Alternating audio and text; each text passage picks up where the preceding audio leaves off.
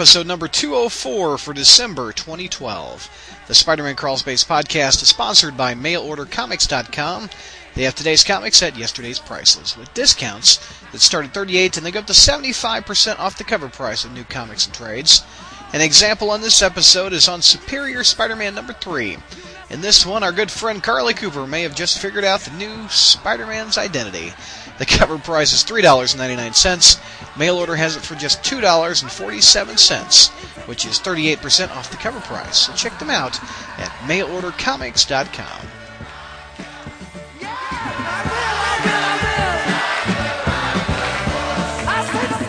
Happy holidays, Crawl Spacers, to our December show. Let me introduce the panel who we've got this month. JR, Mr. Kris Kringle himself. JR, you got all the uh, the shopping done for the wife? Christmas is a humbug.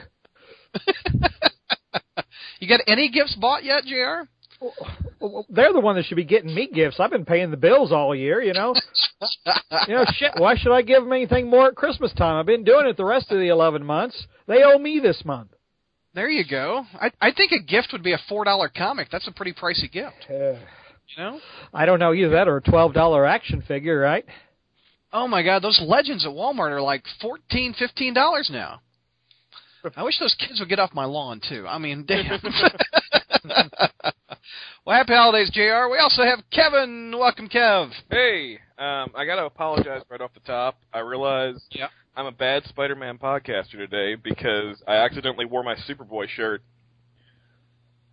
You Bailey was proud. I'm so sorry. I, I wore a, wore a Batman shirt yesterday, so it's even, we're even. Ha! Well, we'll be we'll be okay as long as he doesn't punch a wall. As, as long as he doesn't what? Punch a wall. Punch a wall. There you go. Or yell Miss Tessbacher. Have you been? Do you know? Do you know what that's a reference to, Brad? the, the Super. I have no. It's, is it a Pink Floyd reference? Okay, back at, back during um Infinite Crisis, they explained that every single continuity error that happened between like 1986 and 2005 was caused by Superboy Prime punching a, lo- a wall, and like because he was in this other dimension, and when he punches these walls, it basically like sends reality changing shockwaves. From like the windows to the wall. Well, like you know, okay, Jason Todd is back from the dead because because Superboy Prime punched a wall. Well, Spider-Man got hit in, in a brick with a, in his head and missed his wedding. So Yeah. Marvel has a dumb move too. DC's got Superboy walls. Marvel's got Devil bricks. It's all good. Now, in a Aunt May bad having way. sex. We'll get to that later. Uh, Oh. Aunt May having sex. Donovan, what's going on? I don't know. That's a horrible segue. Well, actually, I'm not. I'm not Donovan. I'm Otto Octavius. I switched brains, and now his life is mine. Wah, ha, ha, ha. uh, you got any Christmas shopping done? Done? Any spider gifts you want this year? Oh gosh, I have. I have a lot of. Oh, you know, I actually, I don't have the movie yet, so I would like get get the Ah. movie on DVD. Cool, cool. Welcome, Chris. Chris is on the line. I was gonna say Superboy T-shirts. What about Chris was right T-shirts? Oh, yeah. That's what everybody should be wearing. You're not worthy. Speaking of the devil, Josh, I think you actually have a Chris was right T-shirt, right? Oh, Brad, stop being such a buddy duddy. No one's going to know we did this before the podcast. Oh God. Our little secrets. I'm out. Oh, why are you all so grossed out? That's all your imaginations. But um, um, I but right now I am um, I'm not wearing a wedding dress, but I am wearing, and I, I really am. This is not a joke. I ordered this from Cafe Press. I am wearing my Chris was right shirt. Woo!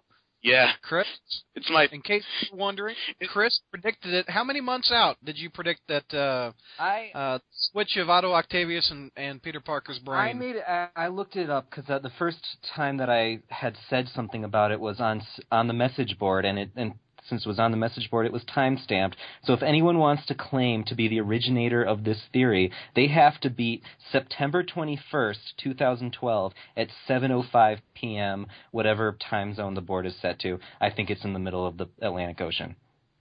I think- that's where Otto Octavius's brain is That's kept. that's I his w- underwater base. There you go. I was at Legoland. Congratulations.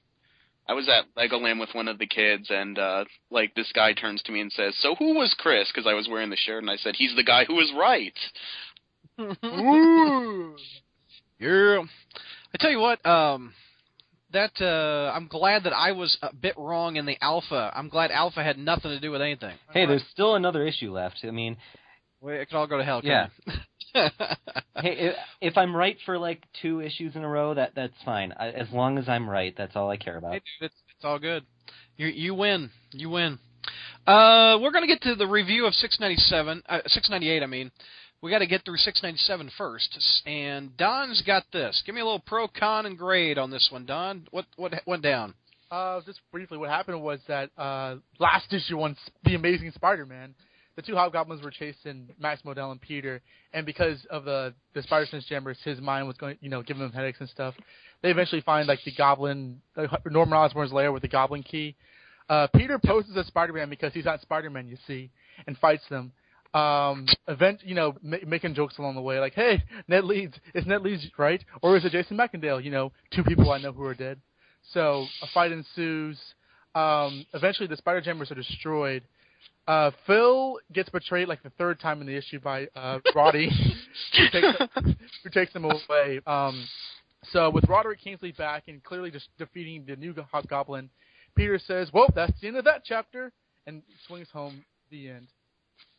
Uh, There's a little Ock, the, the golden Ockbot looking at him. Oh, that, that won't have anything to do with the next issue. But, Oh, okay. but uh, uh, well, this is this actually is uh sort of interesting because I I was kind of meh ho hum on the first two parts of the three part story, Danger Zone, and um, so I read this issue and I thought I, I kind of like this. It was a nice action pad. I actually thought we got some decent action in this third part. I thought uh, Kevin Cully's art was pretty good, especially during the third act when Spider Man shows up. Um, and there was some there were some kind of niggles I had. You know, I thought that uh, I thought that Max Modell is you know is like you know being a little bit obnoxiously dumb with the whole he doesn't know Peter Parker Spider Man thing. Um, but overall, I kind of liked it. And like when I was writing my review, I was you know typing it up. It was late at night, around eight or nine p.m. I was about to leave the office, and I filed this away. Uh, took my glasses off, put my jacket off, and was about to head home. But then Bertoni crashes through the window, saying, "Stop right there, Donovan Morgan Grant." Stop right there before you go any further. I'm sorry. Well, he did start singing that, I told him to stop. A little meatloaf never hurts when you crash through the window. That's what I say. so like I mean he he brought a lot of things to my attention which really kind of take this thing down. Uh, pros. Um, if you go to the page like the first establishing shot of the lair, you see two Green Goblin masks. One, I think the one on the left looks more Ditko-esque with the uh, eyebrows, and one on the right looks more Romita-esque, which I thought was actually kind of cool. I thought I saw where he was going with. Also, the gliders on the back wall are that's homage to Amazing 14. Oh yeah, I mean you see a lot of Norman Osborn continuity jokes because it's Slott, Yeah. of course. Um, so I, I, I like that. I like the I like the fight generally, um, and I thought it was it was a solid you know a solid issue for the most part. Uh, the cons. I'm just going to list the cons. I'm not going to explain the cons. I think the the continuity porn was uh, abrasive and egregious, especially when Peter says everyone remembers the Ditko issue where I dressed up as Spider-Man but was unmasked. Um, I Oh, yeah. think that uh, the fact that the original Hobgoblin is back and Peter does dick all about it is really annoying. I think that um, I, I think I think it does end up a little a little too randomly with the whole uh, like um, what is Hobgoblin like? I think he has some sort of like supervillain franchise, which I actually kind of like, but it almost comes out of nowhere. So like that kind of had me a little at a bit of a pause. And I know I know this doesn't actually bother me as much, but it was sort of like this is not not really a con, but sort of like a middle like WTF kind of thing. The fact that Max Modell all of a sudden says, "Oh, by the way, I have a force field." What you didn't know that? So I thought that was a little Yeah. weird, but I kind of like this issue. I'll give it a C plus, but it does Mhm. have its flaws, which I know we'll get into later on. I, I, I didn't want to take anyone else's thunder. Right. Anybody else want to hop in and discuss this one? Yeah, I'll go. Uh. um, unless Josh. Kevin, wants to go ahead. First. I know Josh has a lot to say. You want to go first, man? I'll I'll let you go. Okay. Um, I actually really like this issue. Um, I think a lot of the stuff that uh, you know Don brings up is is fairly valid, but for me, it was I I care less about some silly little details when the issue overall is something that's fun and entertaining to me. When it's when it's not, that's when I start harping on the little stuff. Um, and for this one, you know, I got Harry, I got Norman, I got Roddy. It's a Goblin Fiesta. You know, it was a good time. Um, that yeah, there are little things like why in God's name was Norman kept in a regular hospital, like a bed away from Madame Web, when we're about to find out that Doc Ock's body that can't even move is in the bottom of the raft inside a maximum security thing, but Norman frickin' Osborn is just sitting on a hospital bed. Right next to a window. Yeah, Where yeah. you can easily escape. Yeah. Um, so yeah, that that bothers me a little bit more than like anything else that was brought up. But on the whole, I thought it was a really, really good end chapter, really fun. He was in a more secure location when he was conscious. you know, they made a whole damn miniseries about it. The conscious Norman Osborn, part one of three. Exactly. With a whole bunch of people we've never heard of, right, Jr. Absolutely. Yeah. I'm What'd you think of it, Jr.? Well, I can't get past Virgil. You know, oh yeah, I Norman mean, Virgil Osborne. Virgil. It's like no, no, that's not Norman's middle name. Ugh. What Um, is it? Well, I, it's certainly anything but Virgil. You It's- know, It's Fettinger. It's I, I always thought it would be, you know, I always thought it would be like his father's name. His father's name was Amber Amberson, which is a nod to the magnificent Amberson's uh, Orson Welles movie. Um, but then, you know, So know, it's the first time we've named had Norman's Norman's middle name. Uh, as far as I know, yeah. I feel like Oh. it was in the Marvel Knights miniseries, but I don't specifically remember. Yeah, I don't want to argue with Jr. on Norman Osborn, but I felt like I had heard it before. I, I, I'm not I'm not sure that it has or has not. I'm not 100 percent sure. I do know that in Marvel Knights Spider-Man we learned that he was 55 years old. Yeah, I saw that Um, recently too. I remember that. Yeah, because you know where you know Spider-Man says, you know, Jesus Christ, you're 55 years old. Stop this Green Goblin crap. But Yeah. uh, I don't know. I might look at it and see if his middle name's in there. What do you think of Harry getting a haircut, Jr.? Well, They balded him up. He's like the Kingpin with a kid. yeah, I I know, I I know. And then like if we talk about the dead, you know, I mean, Deadpool's going to be really confused if he sees Harry again and uh, can't make fun of his hair, as we'll uh, maybe as we'll talk about later in the podcast. Uh, the, the stuff with the Osborns made absolutely no sense. I mean, I, and I don't want to. Josh has got a lot to say, and, and I don't want to hold it up. But it's like, you know, why is Harry thinking he has to run from Norman because he's got to hide Stanley when Harry has another son that he doesn't obviously doesn't seem to give a rat's ass about? And then when Peter calls Harry and says, "Harry, what's the password to your dad's secret lair?" You know. Any ninety nine point nine nine point nine nine percent of people would say, "What the f do you need that for, Peter?" Uh,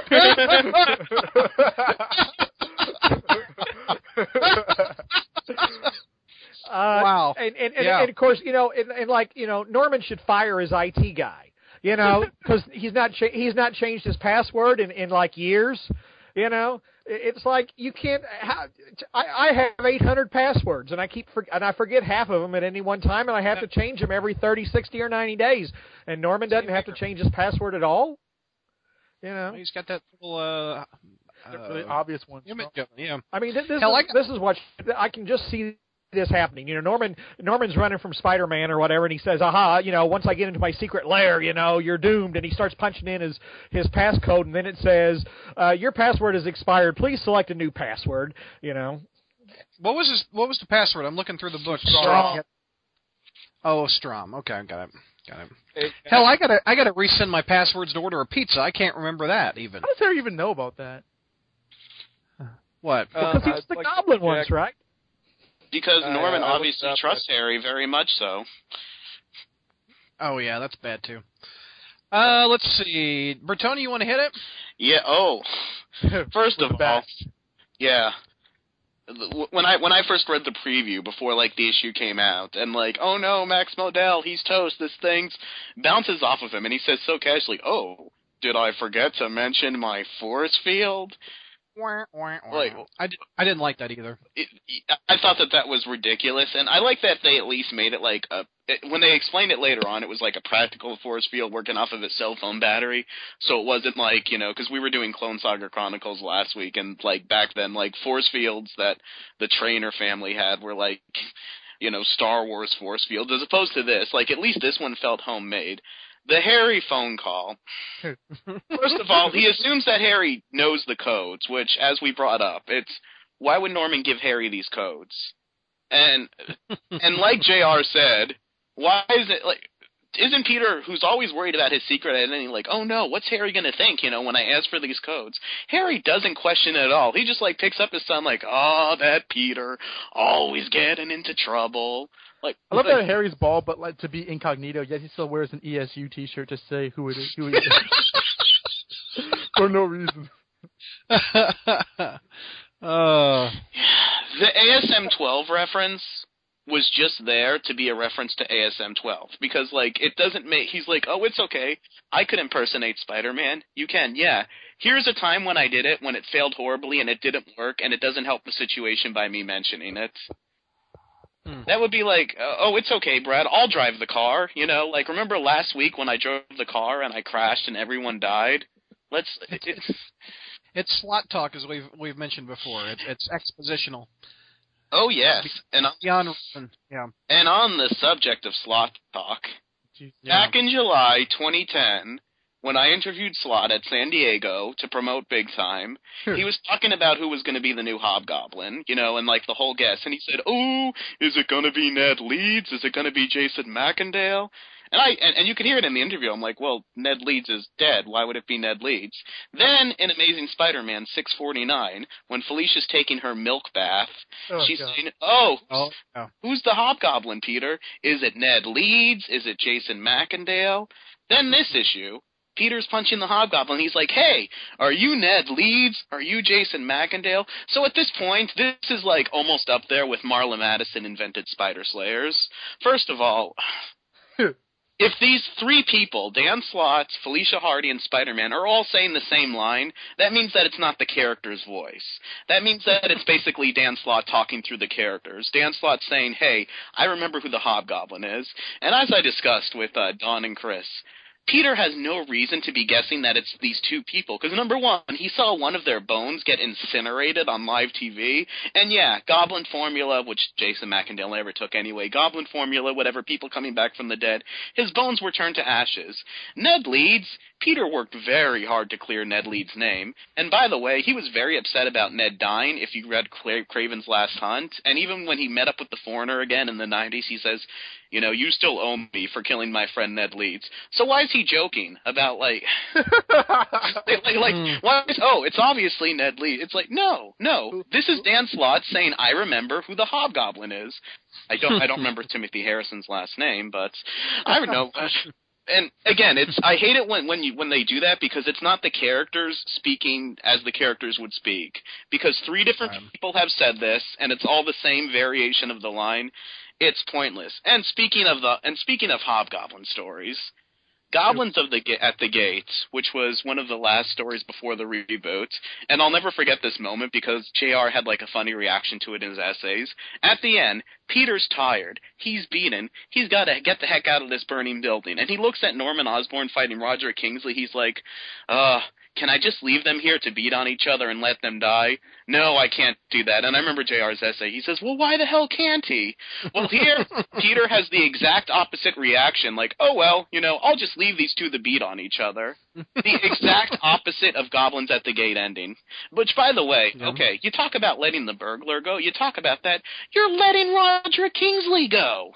This isn't Mhm. this this isn't some street thug. This isn't the guy who attacked Betty Brant in an alley in that one issue that uh, they Yeah. like guilt in it. This is Roger Kingsley.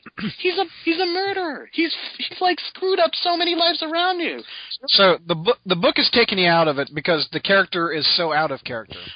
Oh, yeah. I mean, that, This is like the, this is the anti Goblins at the Gate. Which, by the way, if you read Goblins at the Gate, it further reinforces why Daniel Kingsley is not the Hobgoblin. Which, once again, they didn't address in this book. But I'll get to more about the Daniel Kingsley situation in the message board question. for the, because for those not in the know, Goblins at the Gate, um, in Spec, I think. Glenn Greenberg, uh, Lo- Luke Ross. What what are the issues numbers of Goblins at the Gate? oh, it's it's like what the last arc in Spectacular before Gathering of the It's Fox. 258, 259, 260, or is it 259, 260, 261, something like that? And that's one of JR's favorites, if I remember correctly. Is it not? Stern and, and Greenberg. Uh, Didn't you like Goblins at the Gate a lot, Jr.? I, I said it was actually kind of underwhelming, particularly the way it it is. Well, I, what's the one with the the looming uh, Norman Osborn in the clouds story that you love? Norman that Osborn was getting high. oh, okay, my bad, my bad. I don't know my JR as well as I thought. Come on, Brad, you need to study up on your references. But yeah, I that one- apologize. that, that it's the exact opposite of that moment where he's like, "No, I can't leave them to kill each other. It's wrong of me to do." Whereas this, he's like, "I'll just leave these two hobgoblins to go." It's not like either of them will cause any further damage in anyone's lives. Real quick, any other points, Josh? Um, that you hate it? any pros? Yeah. Were there any pros to the book? Yes, there is some pros. I did like Spider-Man working through his like, you know, the whole Spider Jammers thing. And you know, overcoming that, and then Kingpin's like foolishly like, "Oh, this thing obviously doesn't work. No harm in me destroying this." I like Tiberius Stone running away, getting that text from Max Modell. Oh, by the way, you're fired. You're fired. So Yep. uh, I, I liked those little things, but you know, like I said, the ASM 12 reference. I'm not gonna. I'm not gonna. I'm not gonna reference a car crash when I'm trying con- to convince you to let me drive somewhere. That's a good quote. That's a very good quote. Uh, we haven't heard from Chris. Yeah, I'll, ju- I I don't have a whole lot to say, but um, you know, of, of all the of all the cons that Bertoni went through, I think the one that struck me the most was the fact that Peter just sort of left uh, Phil and Kingsley to beat each other up. Um, you know, it's just I, I understand that he was in bad fighting condition because of his spider sense going wonky, but I, I think he he was like almost too casually dismissing the fact that you know these killers are still on the loose, and he's just like, yeah, they'll just it'll this problem will just take care of itself. I can go home now. You know, I think Yeah. he would do something, or at the very least, if he had to leave, he'd do it with like a, a heavier Spider heart. Tracer. Yeah, Spider Tracer. That's a Yeah. uh, damn Yeah, right. yeah. That, yeah, I didn't even think of that. That's that's what he needed to do. The- Um, the problem to play off your point that that bugs me as a Spider-Man fan also when he walks away from something that he knows is bad. Like in Spider-Man that- 2. Well, I mean, Amazing Fantasy 15. I mean, it all goes back to that. that's a where good he point walked too. away.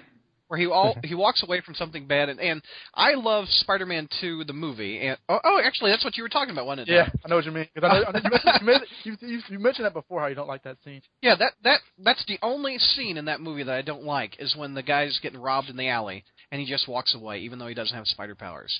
I think the character of Peter Parker would go fight and help somebody out after he lost his aunt, Uncle You Ben. go find a All right. gun. So Yeah, I, and and uh, you know, not not to come down too far, uh, not to come down too hard on this issue because I because uh, I think like Kevin said, for the most part, just it was an entertaining issue. I, I enjoyed the action and suspense of the issue. We had a fight uh, between Spider-Man and two hobgoblins, and the goblins are taking shots at each other during the fight, and Max is caught up in it, and the building's gonna blow up, and there's a bomb following Nora, and the spider sense isn't working, and so it's a good scenario. You know, of of all the issues that we are going to talk about today, it is the one that has the most fun action in it, and so for that, I can't hate it. uh, let's go around the horn. Uh, grades. Josh, what's your grade? F. Oh, Chris. God, a B. Jr. Uh, I gave it a C plus. Kevin. I give it an A. Don. I mean, um, a C plus. a C plus. I'm going to give it a B minus. Um, pretty much what everybody pointed out is there's just as many cons as there are pros. I mean, if you would have gotten rid of some of the dumb stuff, like the Max Modell cell phone shield. Can you imagine that app? I'm going to be downloading a shield right now. Well, at least he didn't like just bring it like he was a mutant. Like, oh yeah, Yeah. I can tap into my membranes and just Oh, yeah. out Also, the sheer amount of times that Max Modell, he has to know he's Spider-Man. I mean, there's no doubt after this issue that he should know. Right. I I was questioning in that scene with Harry. It actually forced me to doubt myself. Like I was thinking, does did Harry find out Spider-Man's identity in a scene that I missed in some comic book I skipped? Because it seemed like something that wouldn't, like Peter wouldn't do, and Harry wouldn't react to the way he did unless he knew. You know. Yeah. But I, I guess I didn't miss something. You guys convinced me of that. I, I, All right. I don't want to Oh, belabor. go ahead, Jared. No, I was about to say I didn't want to, you know, keep belaboring this issue because we got a really big one coming up. But to me, Yeah. this fails dramatically because I mean, t- this is obviously the last story arc, probably of big time for example, you know, before we move on to, you know, Superior Spider-Man. And the the whole big time started when Phil became the Hobgoblin. And yet there's no final confrontation between Spider-Man and Phil at the end. I mean, it's it's like to me that's just that's just an awful ending. You know, I mean, Spider-Man should have knocked him through a wall at least, and then you know maybe Kingsley would have saved him or something. But that's I just think that's that's bad. That's just really bad when you you know you start a story by se- you know your story starts by setting up this villain, you know, to fight the hero, and then you end it without having any kind of confrontation. So Yeah. Has Spider-Man? What do you think? Of, what do you think of Hobgoblin's new setup, Jr.? oh, He, he uh, starts villains around the world. that's actually that's kind of Norman's old playbook as well. Didn't Norman help create supervillains for this infamous businessman's cabal? There you go. and and Kingsley is a thief. He'll steal any, anything Norman has. Has Spider-Man, So I, I, I, I like the idea of uh, Hobgoblin setting up other villains. has Spider-Man fought Phil in between Phil's first appearance in this in this storyline? Has I feel, Phil I, what? I feel like he has, but I can't name a specific time. I was asking if Spider-Man fought the the second Hobgoblin, like, uh, you know, because he fought him in, in the, the beginning of Big Time, and he's fought him in this story. Has he fought him before this story? Like, you know, know. He's been in Spider Girl, which was a, the Araña series, and he he fought Randy Robertson for some reason in, in hashtag. And he fought He- Venom in the Venom series. he battled Yeah. Randy Robertson. Well, you ready to move on to 698? Let's do it. Oh, Not nothing, much nothing on that happened end. there. What issue is that again? Except the return of the eagerly awaited character, Shashan. There, oh yeah, Sean's back. Uh, who's got this one? I think our psychic friend named Chris has this one. Yeah, yeah. All right. They they said I was on drugs, Donovan, and uh, and, and and they said, uh, and I'm quoting you, Kevin. Quote, Dr. Octopus and Peter Parker's body is just such an incredibly stupid story that I do not want any part of it. And I say incredible I say incredibly stupid. Stupid like a Slott. oh, all right. Uh, no. So here it is. Oh, this man right story- here. A story where Doctor Octopus switches body with Spider-Man, just like I predicted months ago, and I win. Order your Chris was right T-shirts now. I'm just I'm just so happy. Like I read this issue and, and my my pants just exploded Whoa. with, with all with all three fluids. And um, Dude! Girl, All right. what in the world?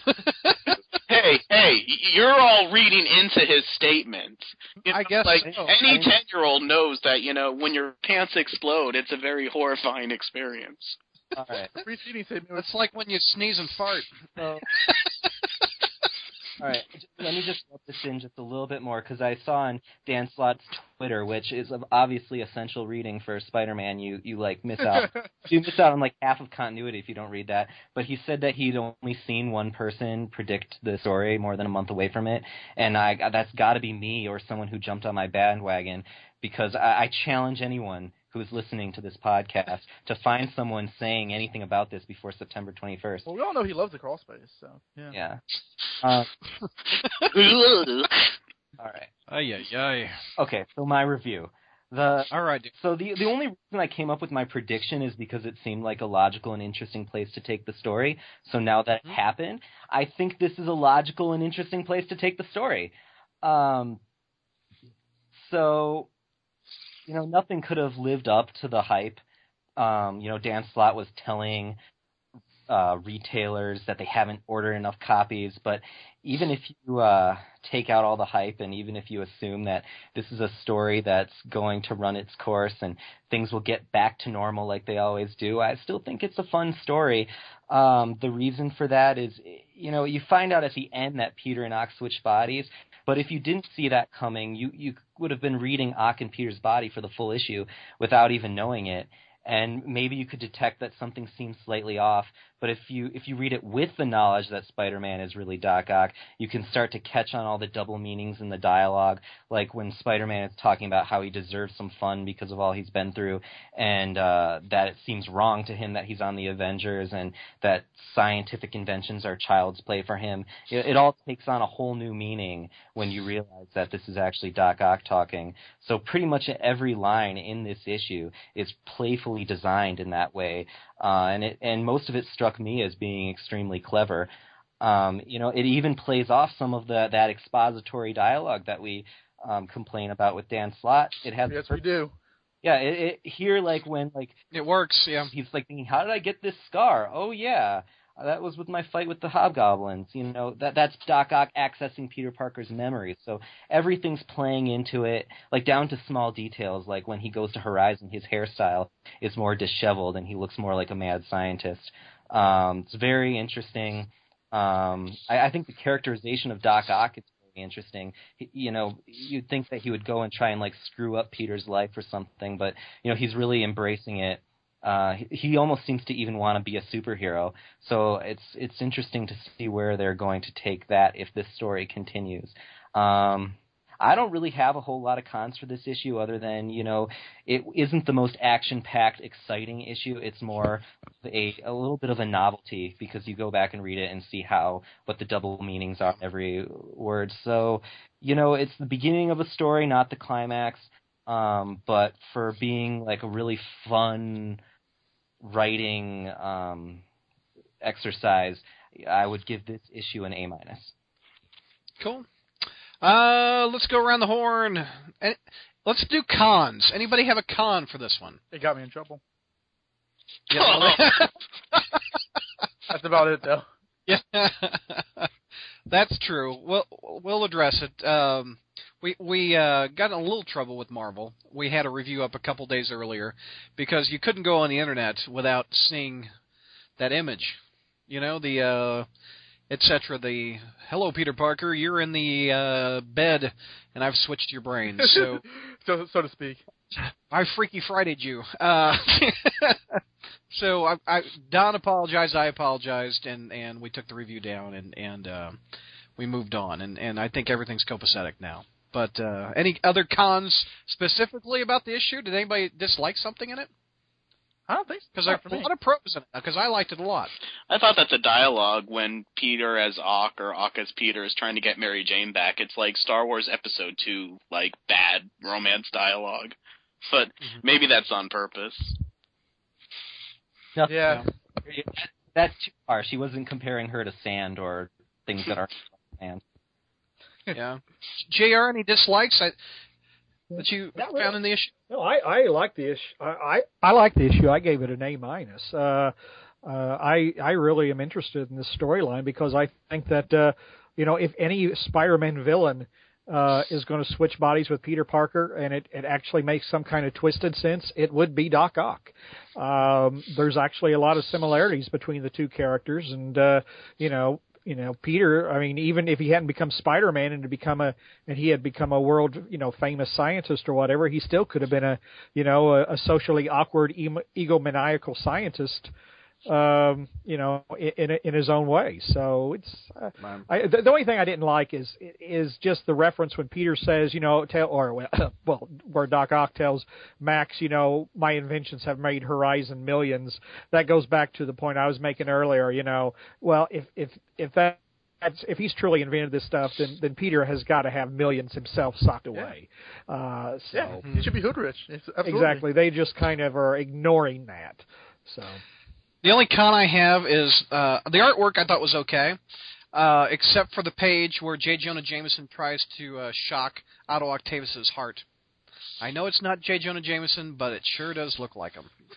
I don't know if you can see that panel with the book in front of you, but it looks just like. oh yeah, give him a mustache.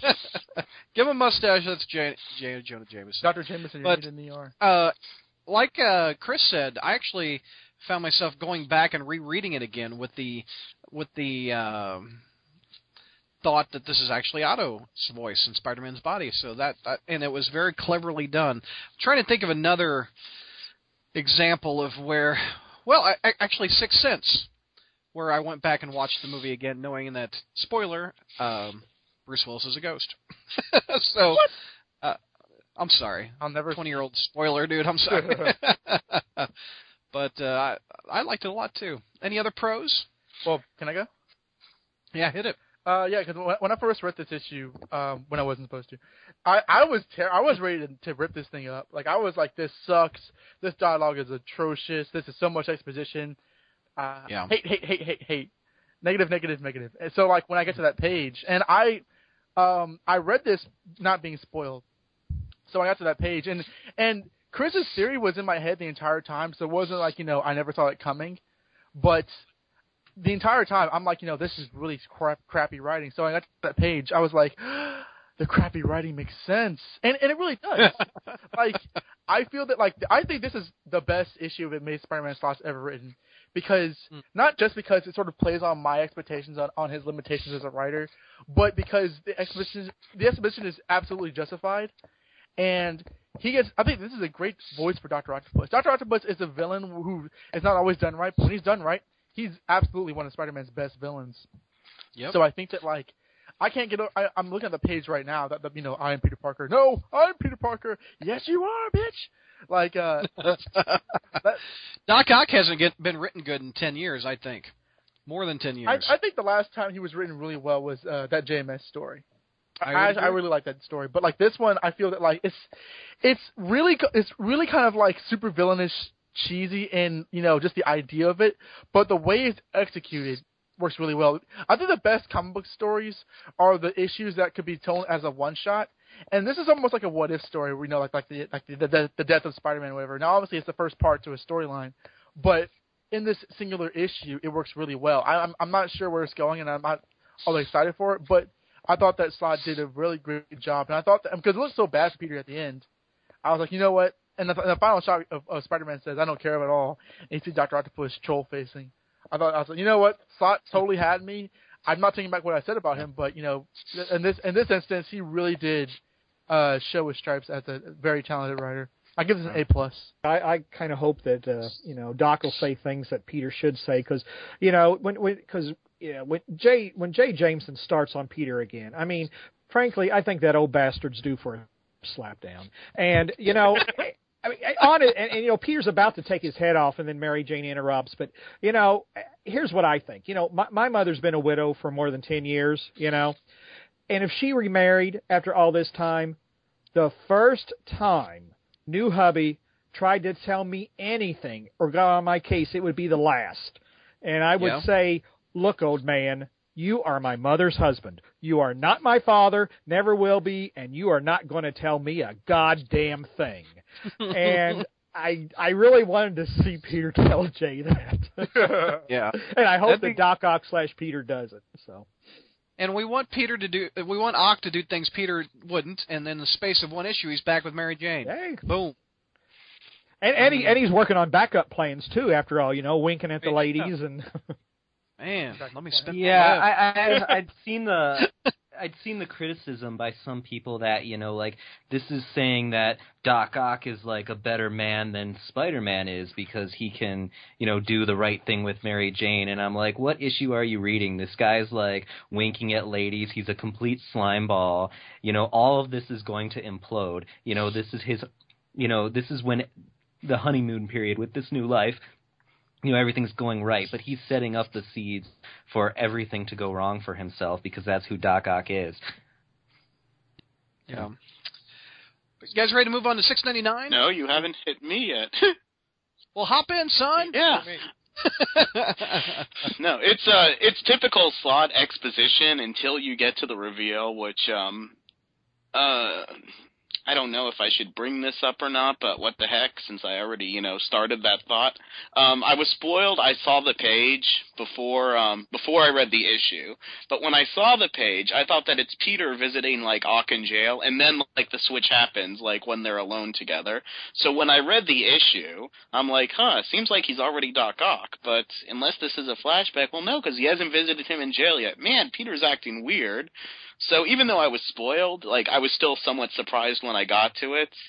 And like everyone else hit up, the double meaning stuff is great. Like there are lines that you could like look and dissect, and this is the cleverest thing that I think Slott has ever done.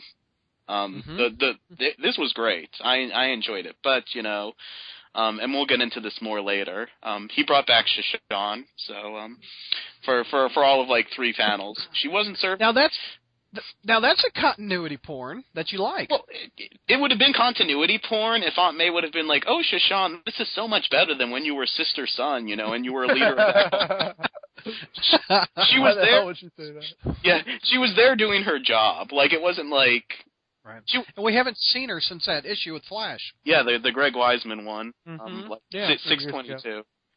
Yeah. Um, So Let's go around the horn for No, grades. Before we Give do that, let's his hear from. Kev. Oh, all right. Kev. um, let's hear from Kev. Kev, what do you think? Well, Kev, um, I actually Uh, I liked the issue. I thought it was a well-crafted reveal if you stayed off the internet. Because the funny thing is, I've been hearing Chris yelling about this for months, and I still didn't think it was happening at the end of this issue. Because I I think I was the only one that managed to avoid spoilers. Um, and the whole time I'm reading the thing, thinking, man, Slott, you know better than this. That is terrible Peter Parker dialogue. You are a better writer than that. Stop it. What the hell are you doing? And then I get to the end and it all makes perfect sense and it's a, you know, big light bulb moment. I'm going back thinking, oh, that dear sweet woman. Of course he says that. That God, I'm an idiot. So it was a well crafted reveal. It was a good use of the dialogue for uh, Doc Ock slash Peter, and it was some great Rich Elson art, which uh, thankfully I'm going to be getting monthly in Morbius people. Hmm So uh, Yeah, I like really? it. That's I like the his guy's gonna be doing Morbius? yeah, Huh. That's an interesting. yeah, top tier. I, Oh, I I didn't know that either. That's cool. You ready to go around the horn for grades? For Tony, A plus. Chris, A minus. Jr., A minus. Kevin, B plus. Don. You win this time, Slott A plus. I'll give it an A also. Man, that was a round the horn good review by everyone. I don't remember the last time we gave so many A's. Do you? Well, we'll tune into next issue or next month or next year. Or don't. We're obviously Um, going to feel the same way about issue 700. Well, I hope so. I hope I, I hope so. All right, Don, a uh, amazing six ninety nine. Hit me with this one. Nice continuance of that word. had A's on the brain. Okay, uh, Dying Wish Part 2, Outside the Box. This issue begins with Dr. Octopus, who is really Peter Parker, the spectacular Spider-Man. Or I should say The, amazing. the sp- superior. well, we'll see about that. Anyway, he's Yeah. he's, he's dying. Uh, but the the after after the doctors remind themselves that they took took an oath to save people's lives, they save him. Uh, P- Peter that was awesome. After they take an oath to save people's lives and spit on them, yeah. so um, Peter's, you know, exposi- ex, um, expositing about, you know, if, in case we anybody missed the last issue that Slott, that Slott hyped up. Oh no, Doctor Octopus is in my body. He could. Uh, the first thing he thinks about is, you know, he could ruin my reputation, which has never been ruined before. Or he could kill the Avengers. Or he could go after Aunt May, Mary Jane, and that other guy. So um, he he has he has worst case scenarios. He us- he figures because he's in Doctor Octopus's body, he can use his uh, memories. But the only thing he can think about is being abused by his father, and then later on ab- abusing Aunt May before the wedding. so um, after that, we he figures out that the way Octopus uh, was able to rob his mind was was during um. It seemed to me that it was during Spider Island, but people on, online are saying it was it first started in 600. I don't know, but um, and then it continued to Ends of the Earth, where basically every time Peter would jack one of his Octobots, Doctor Doctor Octopus would use that as sort of like an Ethernet cable to get into his head. Science. So um, after after some more pointlessness, uh, and we also he also is talked to by the lizard who says, "Hey, I'm actually Curt Connors, but I won't do anything about it." So Peter tries to use the Golden Octobot to actually send send for help, but all the Golden Octobot does is to input like a plan uh, C or whatever Sigma something something. So Hydro Man and uh, Paste Pot Pete and um, the Scorpion all break break into the the raft, I guess it's called. No one does anything to stop them, and they uh, help Ock escape. Uh, Morbius wants to go, but Ock says, or Peter says no. He does ask the lizard, but the lizard feels that he wants to stay in his penance, so he doesn't come along. All he does is snort. Yeah, I can't do a snort noise, otherwise I would try. There you go. That was more of a snore. I apologize. Thank you, lizard. So, um, uh, Brains. the the supervillains the supervillains say, "So what's our plan next, Doctor Octopus? Do we capture Spider-Man and kill him? No, I want him alive. Next, 700 issues to live. I mean, 700 min- minutes to live." So um, that was what happens. This issue wasn't nearly as awesome as the last issue, and I really didn't think it was going to be, uh, just just by the nature of like how issue 698 was written. But this one, I was. Uh, like I, I I didn't mind. Uh, I was sort of like the inverse of Eric's review in that like I didn't mind the first half, but the second half kind of let me down. Um, I thought that Peter's kind of going, Peter kind of wrapping around, wrapping his head around the whole concept of what's happening was interesting, but I thought that the scenes. I'm not saying that these scenes didn't need to be there, but the scene of him trying to go for help and the supervillains breaking him out, I thought those could be quicker because I felt we were kind of just padded out and nothing much happened. I know things happened, but I didn't feel like they were happening. I didn't feel like this issue was worth checking out besides basic information. And I know I see a lot of reviews online where it says this issue had it all. The supervillain showed up and they freed Doctor Octopus. This issue had it all. I don't care about that. Make it interesting. So I, I was kind of let down by that. My question is when I read it, we'll get back to the infamous scene in it, but there was a scene that I noticed that I was trying to place who these villains are with their backs to the camera backlit.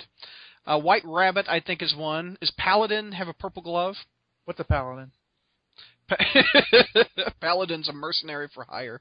Um, I bet I bet the purple glove is uh the Green Goblin because every other villain gets a silhouette, but that one's supposed to be especially mysterious. And there's a green There's- background. Yeah. there's yeah, that's true. And there's a Chris that's was right. cool. I Chris was right. Part two. Oh my God, Chris is calling it right now. There's a dude with a sword and a hood. That's Ben Riley. Uh, No, that, that that could be the Hobgoblin because uh, he has the flaming sword. yes, and, and And he's got a hood. with long hair, and I don't know absolutely no idea who that Below is. the wisp, of course. Will o' the Wisp. Bring that guy back. Oh yes, Don, let's let's hit you up with the infamous scene. Since you're reviewing this one, you're in charge of this one a little bit. Um, he's he accesses Ock's memories. Okay. Uh, And in, in the process of that, he flashed back to what is it, Amazing 130? Is that it? it's a Gerry Conway issue. I remember. Um, I don't know the actual issue because when Peter, when we first find out with Peter that Aunt May and Mary and um, Mary Jane, Aunt May and Doctor Octopus are going to get married, like they're already at the altar. So like this scene could be the issue before, the after, issue after, but basically it's around that time where Aunt May is like you know slipping Doc Ock some tongue, saying, "Oh Otto, stop being such a fuddy duddy." Aunt May, no one's going to know we did this before the wedding. It'll be our little secret. No, stop. Ah! And uh, I really don't like this. um, We're, we're not supposed to. it's like uh, Chris and I had a kind of uh, you know discussion. I, don't, I hesitate to say it because I don't. I honestly don't care. You had an But- internet feud. Yeah, well, we we cosplayed that Slott in John Byrne by by basically debating whether this was implied to be just is Peter kissing his aunt or is is Peter boning his aunt, and like I and obviously it's left to be up for your interpretation. Um, I will actually say that you know, I will say that obviously it it can be whatever you want it to be. You don't have to imagine the worst case scenario, but what informative. I think you're if you're over 15, it's sex. Well, I mean, what I I don't know. Well, I was gonna say real quick, and Chris can uh, uh, counteract. But what informs my thoughts on it is that this entire post One More Day run has been so free to show not only sexuality in Amazing Spider-Man, but that Aunt May has been sexually active. I'm not, I'm not trying to you know berate her for doing that, but to me, like like the the frequent instances of sex put in my head that the worst case scenario in this instance, uh, even before their wedding, which I know it's ridiculous, but even before their wedding, it put in my head the idea of Doctor Octopus and Aunt May um, having some premarital fun before their actual walk down the altar. And I'm not saying that that's obviously what happened, but I don't think it's out the, outside the realm of possibility in this current run.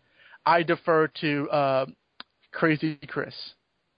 Well, I just look at this this panel and I see that Aunt May is already in her wedding dress, and we know that this is before the um wedding, and not not she's not just in her wedding dress, but she has these flowers like carefully arranged into her hair, and, and you know she is ready to go down the aisle.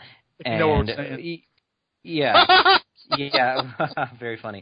But um, but, but no, like so so the people who are trying to read sex into this scene are saying that she had sex in the window between being fully prepared for her wedding, dressed and everything, um, and uh, actually going through the ceremony.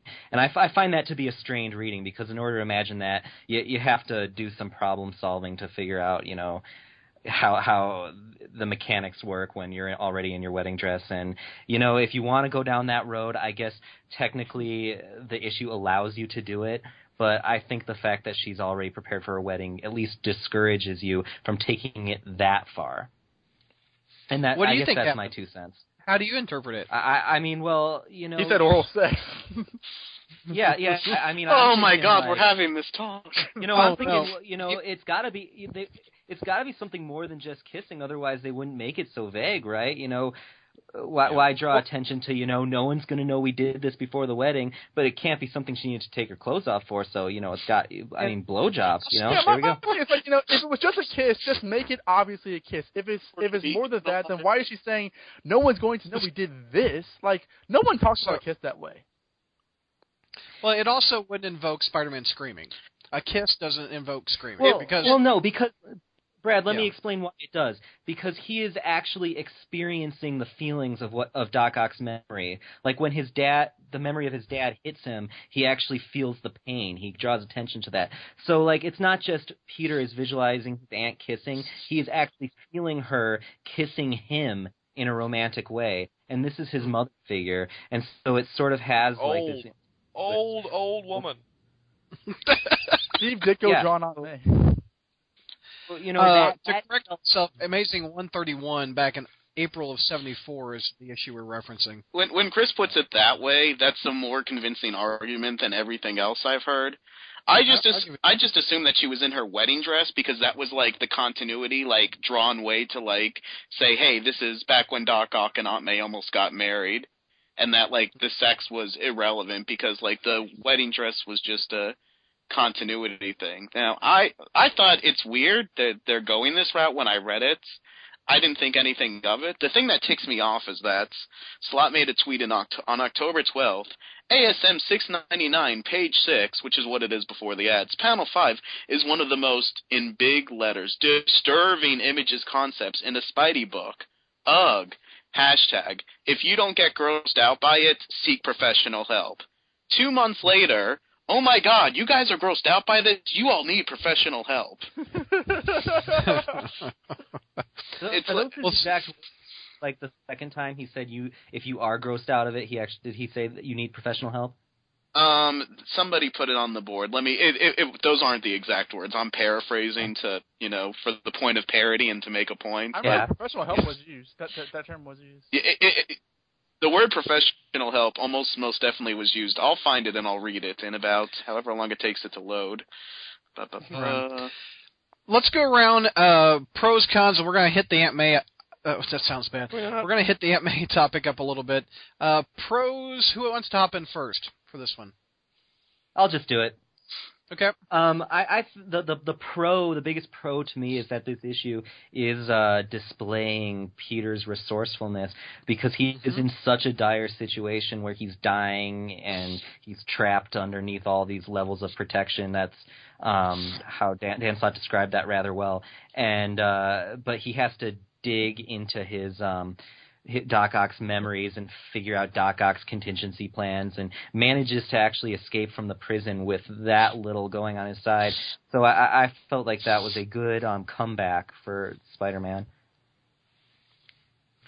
Um, That's my two cents. yeah, I'm struggling for some pros here. Hmm. Um, didn't, didn't, didn't like it, dude, huh? No, because the thing is, it just 698 I thought was so well crafted, and ended with su- this amazing, uh, you know, unexpected. Well, not to Chris, uh, thing that. Um, well, not only not only is it Doc Ock in Peter's body, but then at the end of the issue, Peter dies in Doctor Octopus's body. and you're like, "Holy hell, where are we going from here?" And then the next issue is, "Oh, not dead, just trucking along, kissing That my a dope aunt, plot, having some memories. Oh, we're gonna do more abusive father stuff because we don't see that often enough in Venom. And we can keep going. I'm gonna call some supervillains. Smack, smack, Morbius. Nobody likes you. Random lizard wants to remind you that he's actually Connors in the lizard's body, even though there's no reason in the world to tell you that. It just, it kind of destroyed the interest that 698 had given me in this whole, you know, number 700 fiesta celebration thing. So I, I think it really, really worked against itself, at least for me. Plus, the art took a huge dive.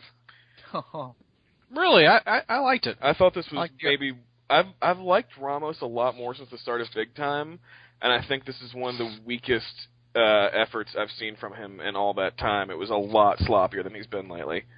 Right. And right Any- after Rich Elson, it just that was not a good time to give me some more Humberto Ramos. Oh, I have a pro. Real quick. Hit it. I do like when Peter is like, you know, I don't want to say fantasizing, but you know, thinking about you know the possible, the dark possibilities of Doctor Octopus in his body, and y- there's that scene with uh, Aunt May and um other guy where he's like, Peter, if you're okay with it, your aunt and I would like to make you the executor in our affairs. Of course, Jay, as he poisons their drink. I thought that was pretty funny. Yeah. At least wait till they sign over, you know, you as the executor, man. I like how, I like how that panel implies that he was already starting to poison their drinks before he said that he was going to be the executor. Oh, Yeah. What a fortuitous turn of events! I was going to kill you anyway. We haven't heard. We haven't heard from Jr. Because he hated it. I was dis- hate- I was disappointed in the issue. I was disappointed in the issue. Um, because it, it had, s- I mean, 698. I mean, it's like, oh God, I can't wait till what happens next. You mm-hmm. know, I mean, it's like a, a cliffhanger. You know, you see a cliffhanger, and oh, will the hero escape? And then you open the next issue up, and it starts on some domestic scene featuring supporting characters you really don't care about. Blah blah blah blah blah. It's mm-hmm. like, you know, get to the good stuff. And while I understand that you can't you know, I mean, you've already set this up, you know, that they've switched bodies. So then the next question really is, how did they do it? So you do have to answer that question. Well, I guess maybe you don't. I mean, after all, this is the guy who, who said that, uh, who, uh, uh, did the uh, fake hobgoblin thing. The hobgoblin is really Daniel, but then Yeah. didn't feel he needed to explain it because, hey, you read comic books, guys. Um, but I think if he didn't explain it, we'd bitch. well, it's, it's just funny though. He it, it's just funny. He it, it's like he picks and chooses what he feels he needs to explain. You know, and you know, and I'm sorry. I mean, come on. You know that comic book fan. I mean, that's what we are. We're anal. You know, Yeah. we like everything to add up. We like the answers, and we know when we're being screwed with and cheated, and or you're either too lazy or you're just being, you know, being snotty and and decide not to give us an answer. And uh, you know, in the, in the hobgoblin thing, I think he's either being lazy or just, you know, just trying to be a pill. Um, but you, no, I mean, you, ha- I guess you have to have this issue, but you know, still with such a strong send up in 698, you really want to see what happens next, and so this was kind of a letdown, uh, and uh, and so I, I give it overall a C. Okay. Uh, any con? Well, we've already gone through cons. You want to go around the horn, unless anybody has a final thought on it. Let's go around for grades. Uh, I haven't gone. Okay. Okay, so Peter's like, uh, should I go to the Avengers? Nah. And then later on in the issue, when Paste Oh, Pot yeah. Pete's like helping him, he's like, I can't believe my life is in the hands of Paste Pot Pete. Ugh. And then it's like, your life is in his hands because you couldn't, you know, man up and go to Captain America. It's like, Who's had this exact same experience happen to him and would believe you? With the Red Skull. Does no one remember that? Three It's years the ago? Marvel universe. Who hasn't had something like this happen to him? Like, J. Jonah Jameson's had this happen Thursdays. you know what? What issue of Cap did that happen? wasn't, wasn't the whole that. Captain America like when he died? Uh, but actually didn't. Wasn't I, I don't I didn't actually read this, but I looked this up because I, I remember hearing about it. Didn't the Red Skull like took over his body and try to kill Sharon Carter, but Cap was going through time, a la Batman? Like, wasn't that his exact situation? So wouldn't if Doctor Octopus said, "Help! I'm really Spider-Man. Please help me." Doctor Octopus took over my brain. I don't think Captain America would be like, "Liar!" and kill him on the spot. Well, it happened to Lindsay Lohan and Jamie Lee Curtis. I know that much. And all. Well, that's DC. That's not Marvel. I'm, Wait, wait a minute. What? There's a Jamie Lee Curtis in the DC universe. and I also know there is. But Okay. you, are you guys? Do you understand what I'm saying? Like, yeah. this Yeah. so recently to the leader of the Avengers. Then Peter saying the Avengers would never believe me is like, I mean, don't don't be dense, Slott. Come on. Well, I understand that that if he goes to them, the story's over. You can't do that, but like, come up with a better reason than, nah. Exactly. Don't believe me. Yeah, I hear you. Yeah, the main three Avengers, when you think about it, you've got Cap, who was just tumbling through time. Uh, you've got Iron Man, who just went through a whole disassembling his brain thing, and you've got Thor, who kind of also lives in another dude's body. So, yeah. I Yeah. wouldn't believe him. Don't worry about it. Nah, no, no. Anything else for Tony? Uh, th- that's it. It, it was, uh, you know, pretty much uh, kind of a not exposition issue, but like move the story from point A to point B issue. Even though, like, really, you can sum it up in that, like, you know, Spider-Man doesn't die and the villains help him get out of jail, and we get a little bit of explanation, and then John Byrne and Dan Slott fight to the death over a volcano. That's that's our next topic. Uh, before we do that, let's do uh, grades around the horn. Bertoni, B minus. Chris, Uh, B. Jr., C. Kev, Solid D. Donovan. C minus. I'll give it a B also. All right. We alluded to the Slott versus Byrne thing. Uh, they actually had a fight, uh, online fight. That never happens on the internet. Not not in last. Wasn't it this time last year that, that the Facebook thing happened The Wacker and in um, December? and uh, who did he fight? Was it the Wacker fight? JMS. JMS. Yeah. And a year ago or so, we had a dramatic reading of what went down. and we're going to do this again. So who's playing who? I'm John Byrne. Okay, who who is Mr. Slott? I'll let. I was gonna do it because uh, I, we brought this up, but since uh, Kevin's so well Dude, trained, Chris. Chris, What? read it. Are Kevin, do it. I want to hear your. I want to hear your Slott. Uh, I don't like the sound of that at all. I saw it coming a mile Seriously, read away. it, buddy. It's it's like yeah, it's it's you too. It's your all's argument. Read All it. right, all right, yeah, fair, fair enough, fair enough. Don't forget Okay. to add in Kevin, references to Kevin, Spider be, be the uh, poster who gets like one line in after Slott says it. Okay. Where- where's that? Script. It's All right, uh, just give me posters one. argue back and forth a little to one exchange. You be that guy. Okay. But anyways. one line. All right, I, I'm, I'm. Ba- All right, Basically, they're arguing yeah. about the Aunt May scene. What it was, if it was sex, was it a kiss, was it a blah blah blah. So, reading for Mister Slott would be Chris. Go ahead, start it, Chris. Can ever I fucked it up. okay, edit edit out my language. That was not intentional. Um, can everyone please calm down?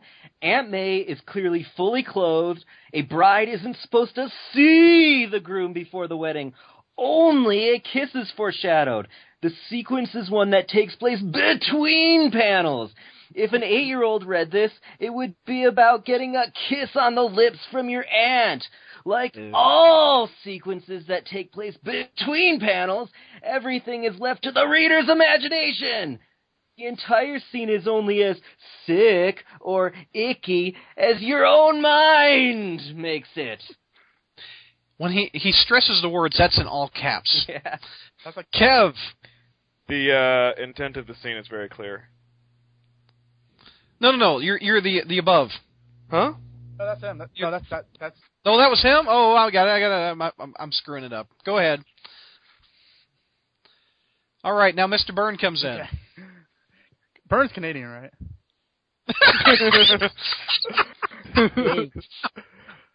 Looks to me like it says more about that author desperately backpedaling, eh? Whoa. I'm gonna hit him for that. Oh, come on! You people read comics? Some of you make them. We all know about the magic between the panels when we purposefully leave it to the reader to make up their own visuals in their heads.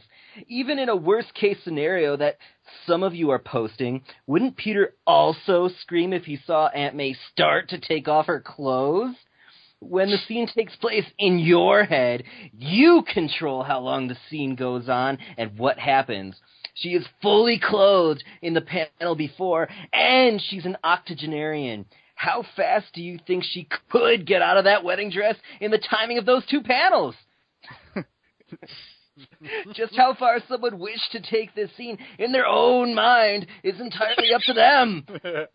John Byrne himself wrote and drew scenes where mind controlled Superman and Big Barda made a porn movie. but he kept the scene tasteful by having the characters watch the video with the TV that was off the panel.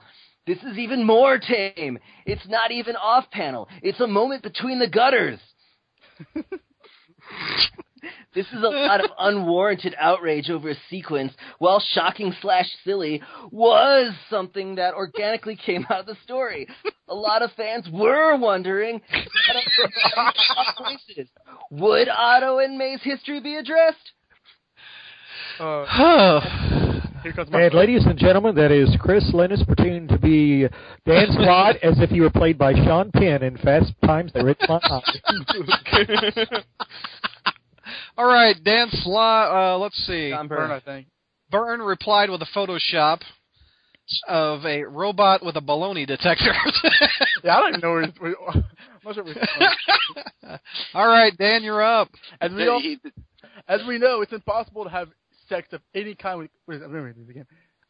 As we know, it's impossible to have sex of any kind with clothes on, eh? John, John, I, I think you need to get your baloney detector checked, winky face. Ouch. that sounds like an insult that like a preschooler would say. You're a winky face. You winky face. When, right. when you You look are. at the page, when you look at the page in context or read the issue as a whole, whenever we showed those memory flashes, every single one of them was a quick flash of one moment in time. Ooh. Going by how every other memory flash played out, there really wouldn't be a time to get anything truly salacious. But was that scene constructed to allow readers to reach the worst possible outcome that their own minds could take them to? Absolutely. We left that to their own devices. I have already received a very nice fan mail slash email from the father of a 10 year old who said that it was icky that Peter watched Aunt May kiss him. With all scenes that take place between panels, it's in the eye of the beholder. Oh, hey, Mr. hey, hey, hey, hey, hey, hey, hey, hey. So many ten-year-olds reading Marvel comics these days. Why, they're the target audience, of course. So no chance at all anyone would read anything more than a kiss in that scene. Except, why not show a kiss if a kiss is all there is? Oh, because you want it to be up to the readers. As long as they read it as a kiss. um, why am I Spanish? Oh my! That was like Super Mario at one point. you started in Canada and ended up in Spain. We're You know, I- I think- on this. I, I think after listening to Don try to do Canadian, he has lost all moral authority to complain about how African American characters were written in the seventies. Oh. hey, All right. all right, Dan Slott. A- Actually, John, there are many 10 year olds reading Marvel comics. I met a bunch of them at a signing two nights ago, and kids of all ages come by the Marvel booth at cons. Smiley face. And no, of course we wanted to leave the moment up to everyone's imagination and not put limits on it. Back when you did that scene from Action Comics that I mentioned earlier, did you think 10 year olds were reading the sequence where Superman and Big Barda made a porn film? Jesus Christ. Wow. and scene. Bravo, bravo. I, I love it when Canadians and writers fight. There, there actually is more, but the thread was deleted before um like some Oh. screen caps could be made because apparently Brad and I were researching last night. Slott made like a post like where he basically like left the topic or something, like walked off stage and like nobody Oh, has dropped- been able to screen cap it. Yeah, he dropped the mic. Yeah. he dropped the microphone or dropped the keyboard. And um, I, I'm going to ask for uh, Dan Slott to read one more line. He um, wrote this back on October 12th of this year. Wasn't in all caps? Uh, n- well, there is some disturbing images. at Oh, We found- Adrian. we found a tweet. What's the past tense of a tweet? No, you don't, you don't want to know that. I was about to say it too, but I realized uh, that's gonna get censored. So, uh, this is what Dan Slott was thinking when he wrote it. So, Mr. Slott, can you read that for us? ASM number 699 slash page 6 slash panel 5 is one of the most disturbing images slash concepts in a Spidey book. Ugh! Hashtag if you don't get grossed out by it, seek professional help. and then I'll play Grizz. At Dan Slott, I hope it's Peter making love to Aunt May. Grizz was right. The next T-shirt campaign. Grizz was right back on October 12th. He's bought a lottery ticket. He's a millionaire now. Oh, Um, that was to that was to all fun. Any- listeners because I don't. I'm a very uncreative man, so I didn't want to be malicious. Any thoughts on this whole fight, Kevin? Dude, that was Hit me. exhausting. That was exhausting. I don't know what other thoughts I can put into it. I mean, it's yeah.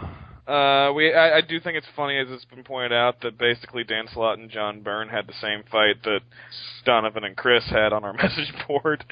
Uh, I'm not sure how either of them feels about taking the side of either of those guys.